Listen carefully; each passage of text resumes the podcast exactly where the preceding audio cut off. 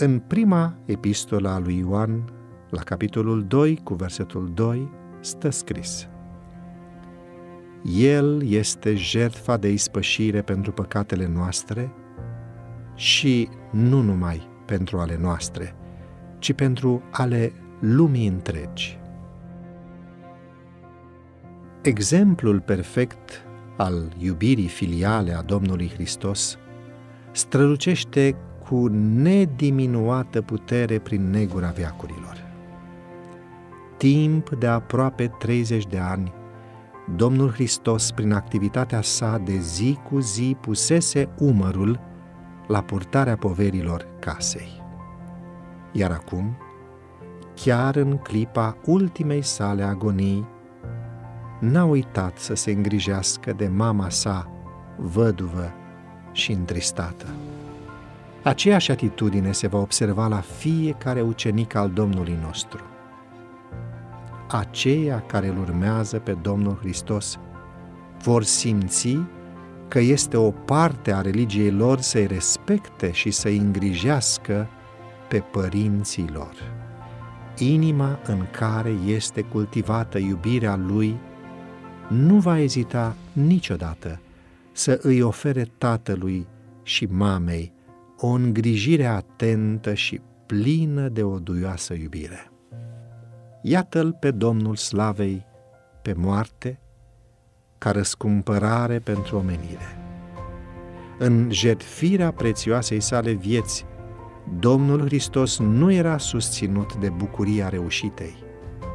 Totul era un întuneric apăsător. Nu frica de moarte apăsa greu asupra lui. Nu durerea și ocarea crucii i-au provocat chinul de nedescris. Domnul Hristos a fost prințul celor care suferă, dar suferința sa provenea din faptul că era conștient de răutatea păcatului, de faptul că, prin familiarizarea cu răul, omul devine orb la enormitatea lui. Domnul Hristos a văzut cât de înrădăcinată este puterea păcatului în inima omenească și cât de puțini vor fi dornici să se rupă de sub puterea lui.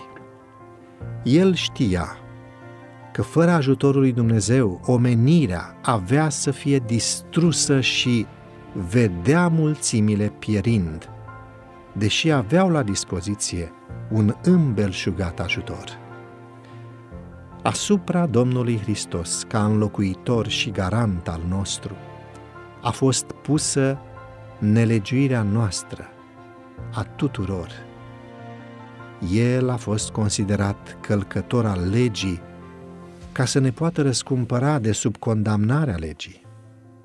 Vinovăția fiecărui urmaș al lui Adam apăsa asupra inimii sale. Mânia lui Dumnezeu din cauza păcatului, manifestarea teribilă a neplăcerii sale față de nelegiuire, umpleau de groază inima Fiului Său. Toată viața sa, Domnul Hristos transmisese unei lumi căzute vestea bună a îndurării și iubirii iertătoare a Tatălui. Tema sa era salvarea pentru păcătosul cel mai mare. Dar acum, sub povara teribilă a vinovăției ce apăsa asupra sa, nu putea vedea fața dătătoare de pace a Tatălui.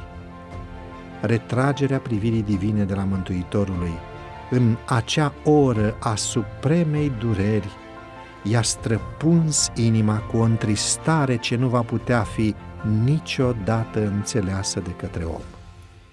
Atât de mare a fost această agonie, încât abia dacă mai simțea durerea fizică.